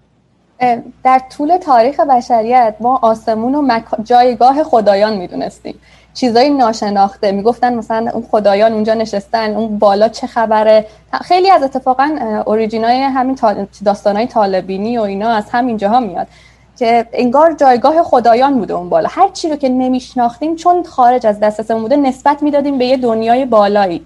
و اون دنیای بالا برای ما آسمون بوده. چون اون تا مدت ها هیچ دسترسی بهش نداشتیم. من فکر می‌کنم دلیل اینکه اینقدر آدما دلشون می‌خواد که یوفو رو ببینن یکی اینه که خب با یه تمدن چون ما خودمون از پس خودمون انگار داریم بر نمیایم. پندمیک هست مشکلات اقتصادی هست. انگار یه ناجی دعوا. آره جنگ دعوا همش مشکلات سیاسی. ما انگار منتظر یه ناجیم که از یه جا دیگه بیاد بالاخره انسانها رو مدیریت کنه. بعدم دنبالش کجا میگردیم تو آسمونا؟ همونطور که قبلا خدایان و تمدنهای یونانی توی آسمونا می‌دیدن ما الان یوفوها رو داریم تو آسمون می‌بینیم. یعنی من فکر می‌کنم یه این یه اسطوره نوعی هستش که به خاطر شرایط روز پیشرفت تکنولوژی و شرایط علمی که الان داریم این اسطوره شده حالا. از یه جای دیگه می تئوری توطئه هم هستن دیگه میگن که چون اخب... ببین خیلی حرفه که نیویورک تایمز بیا در مورد UFO بنویسه چون تو عمرش ننوشته بود. الان همه روزنامه‌های معتبر دارن می نویسن در مورد این اتفاقات و همه این این پدیده ها و یه تئوری توتایی هستش که اینا دارن ذهنیت افکار افکار عمومی رو دارن به یه سمتی می‌برن که آماده سازی کنن که بخوان مردم راحتتر و راحتتر قبول کنن این وجود همچین موجوداتی. بازم میگم اینا تئوری توته است ولی توجیهی که بعضیا می‌کنن برای زیادتر شدن این پدیده توی حداقل رسانه ها اینه چند سال پیش یه سروی انجام شده بود که توی آمریکا از هر سه نفر یک نفر به وجود موجودات فضایی معتقد بود. یعنی آلردی حتی اگرم این باشه آلردی ذهن بشر آماده یک سوم جمعیت آمریکا حالا شما فرض کنید که کل کره زمین آماده اینه که اصلا قبول دارن فکر می‌کنن که موجودات فضایی وجود دارن و ذهنشون به اندازه کافی آماده هست. یعنی انقدر وقتی در مورد یوفا بحث میشه قطعا ذهن آماده است. یه چیز دیگه هم که یعنی در واقع یه مغلطه دیگه هم که مثلا همین کسایی که باشون تئوری توته رو داری و می‌خوای توجیه کنی و با هم یه مکالمه رو شکل بدی یه کاری می‌کنن. تو رو با یه عالمه در واقع گزاره ضعیف از نظر علمی حالا یا اثبات شدن. یه, عالمه گزاره تو رو بمباران می‌کنن تو اگر 99 درصد این گزاره ها رو رد کنی یک درصدش رو رد نکنی خودشون رو درست می‌دونن. میگن پس من درست می‌گفتم چون یکیشو تو نتونستی اینجا رد کنی. براش دلیلی نداشتی. و این باز وارد یه مغلطه دیگه میشه. شما میای میگی که اوکی اگر من نمی‌دونم دلیل این اتفاق چیه بنابراین مثلا یه جرم پرنده ناشناسی توی آسمون دیده شده. من نمی‌دونم دلیل این چیه. پس حتما فضایی ها هستن. پس حتما ایلینا هستن. در صورتی که یه عالمه دلیل دیگه ممکنه وجود داشته. شما این دلیل رو داری حذف می‌کنی. مثلا می‌تونه پدیده های جوی باشه می‌تونه پر... مثلا خیلی وقتا سیاره زهره رو انقدر این سیاره یه وقتا توی فازایش پر نور میشه که اونو با در واقع بشقا پرنده و اینا اشتباه می‌گیرن. توی ایران چند وقت پیش چند سال پیش فکر کنم سال 1380 خورده ای یه خبری پیچید که یه نقطه خیلی نورانی تو آسمون داره دیده میشه. تمام شبکه های خبری کار کردن. تمام حتی یه سری منجم حرفه‌ای اومدن در موردش صحبت کردن.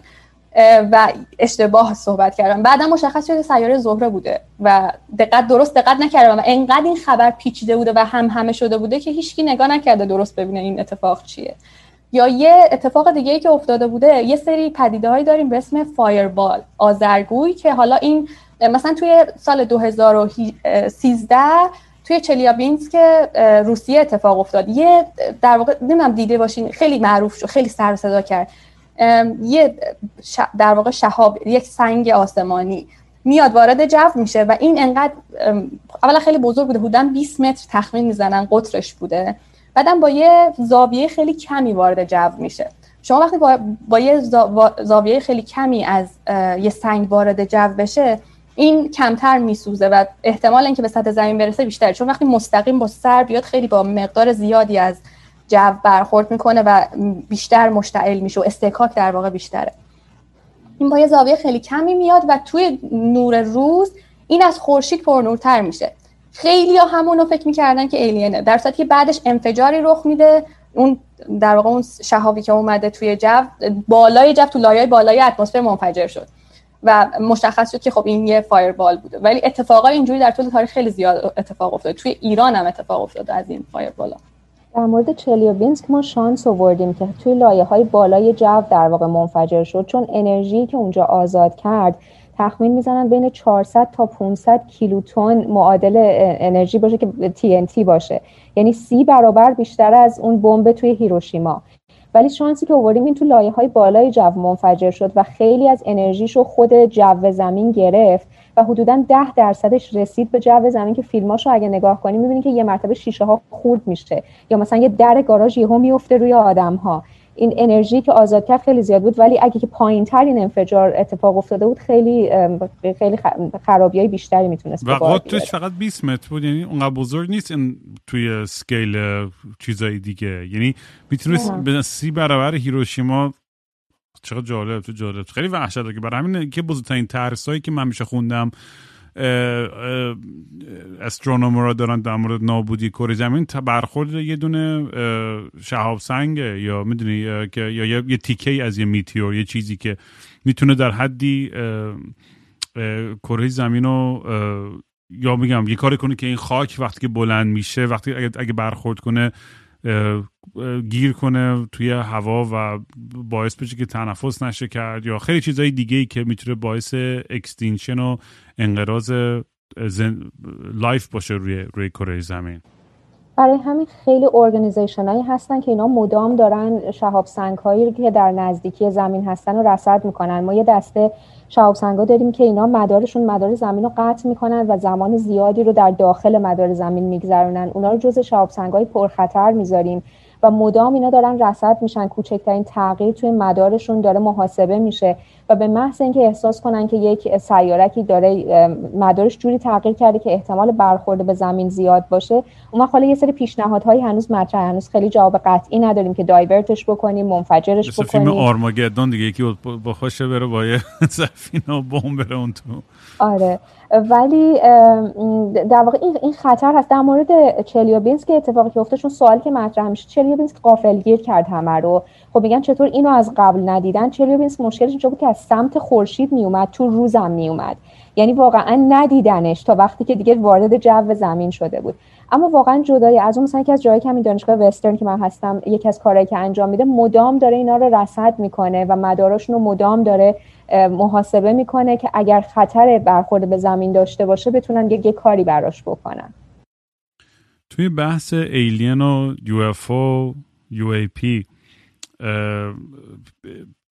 حدس خود شما چه اتفاقاتی که یعنی بیافته توی این چند سال آینده به, به چه سمتی خواهد رفت؟ یعنی فکر می‌کنید همچنان ما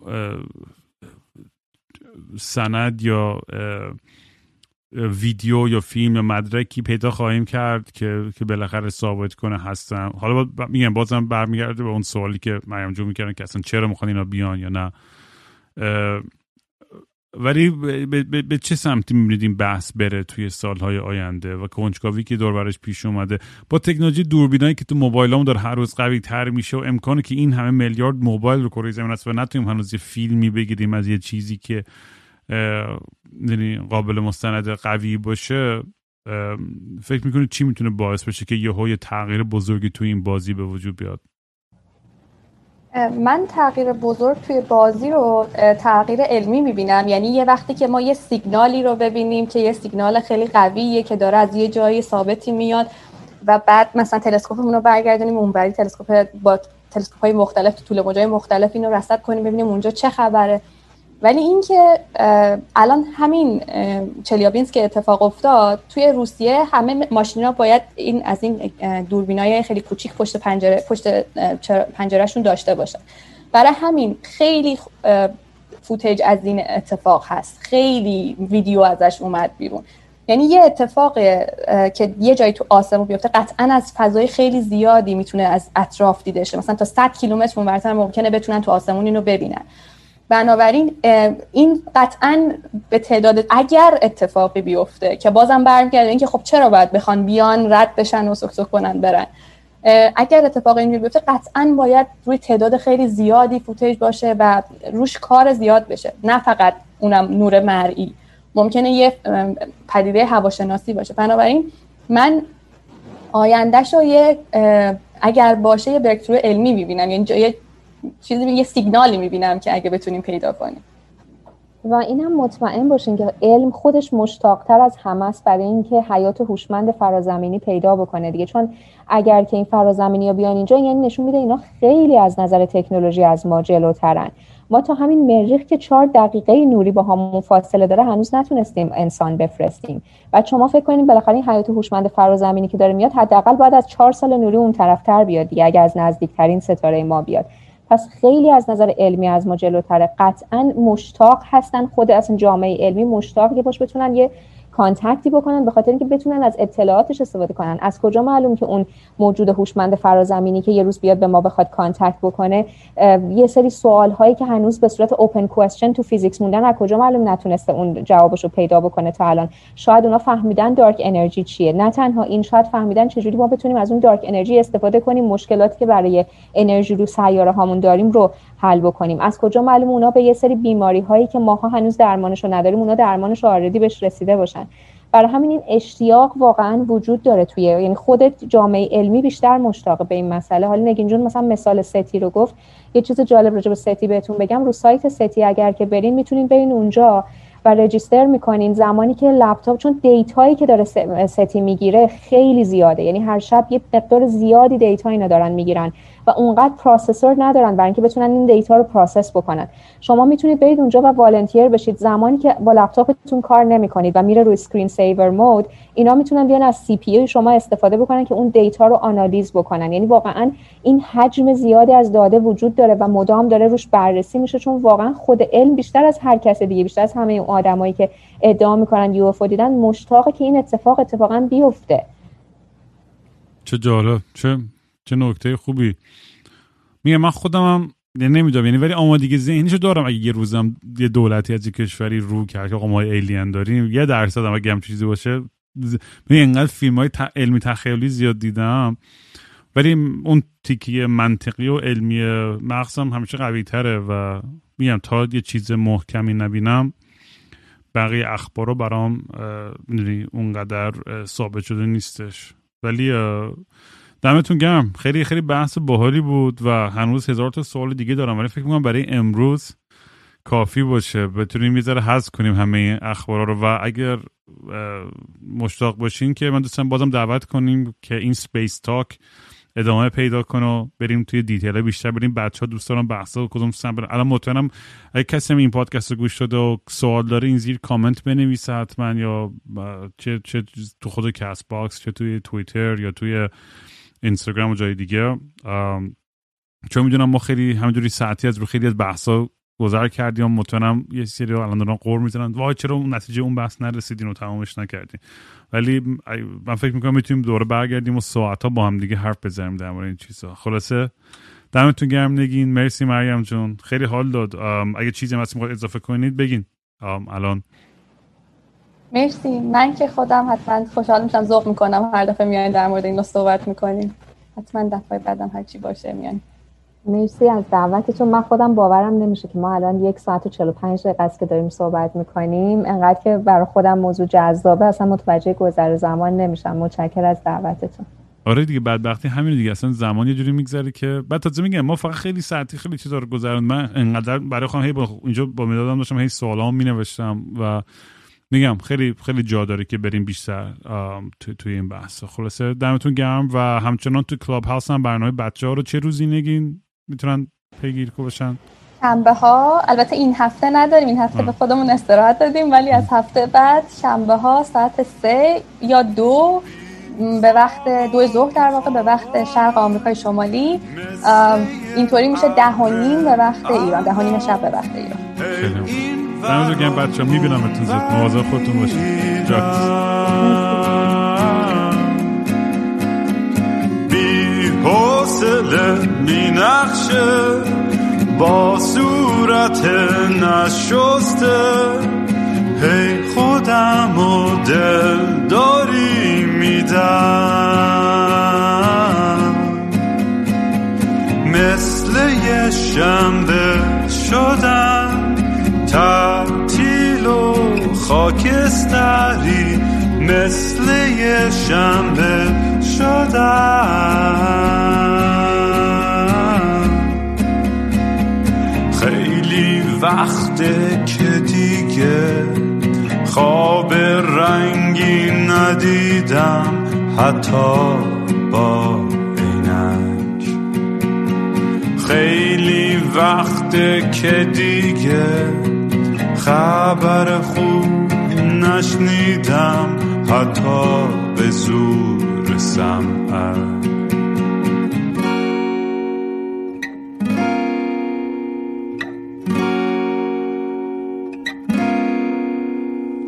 من به فکر گم شدن دکتر به فکر درمون میگه روزی سه دفعه باید برم دوش بگیرم. بی خواب و خوابالود دل می‌زنم به دریا. بی خواب و خوابالود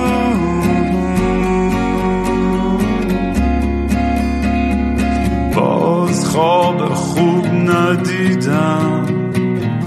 خبری نشنیدم. حتی زیر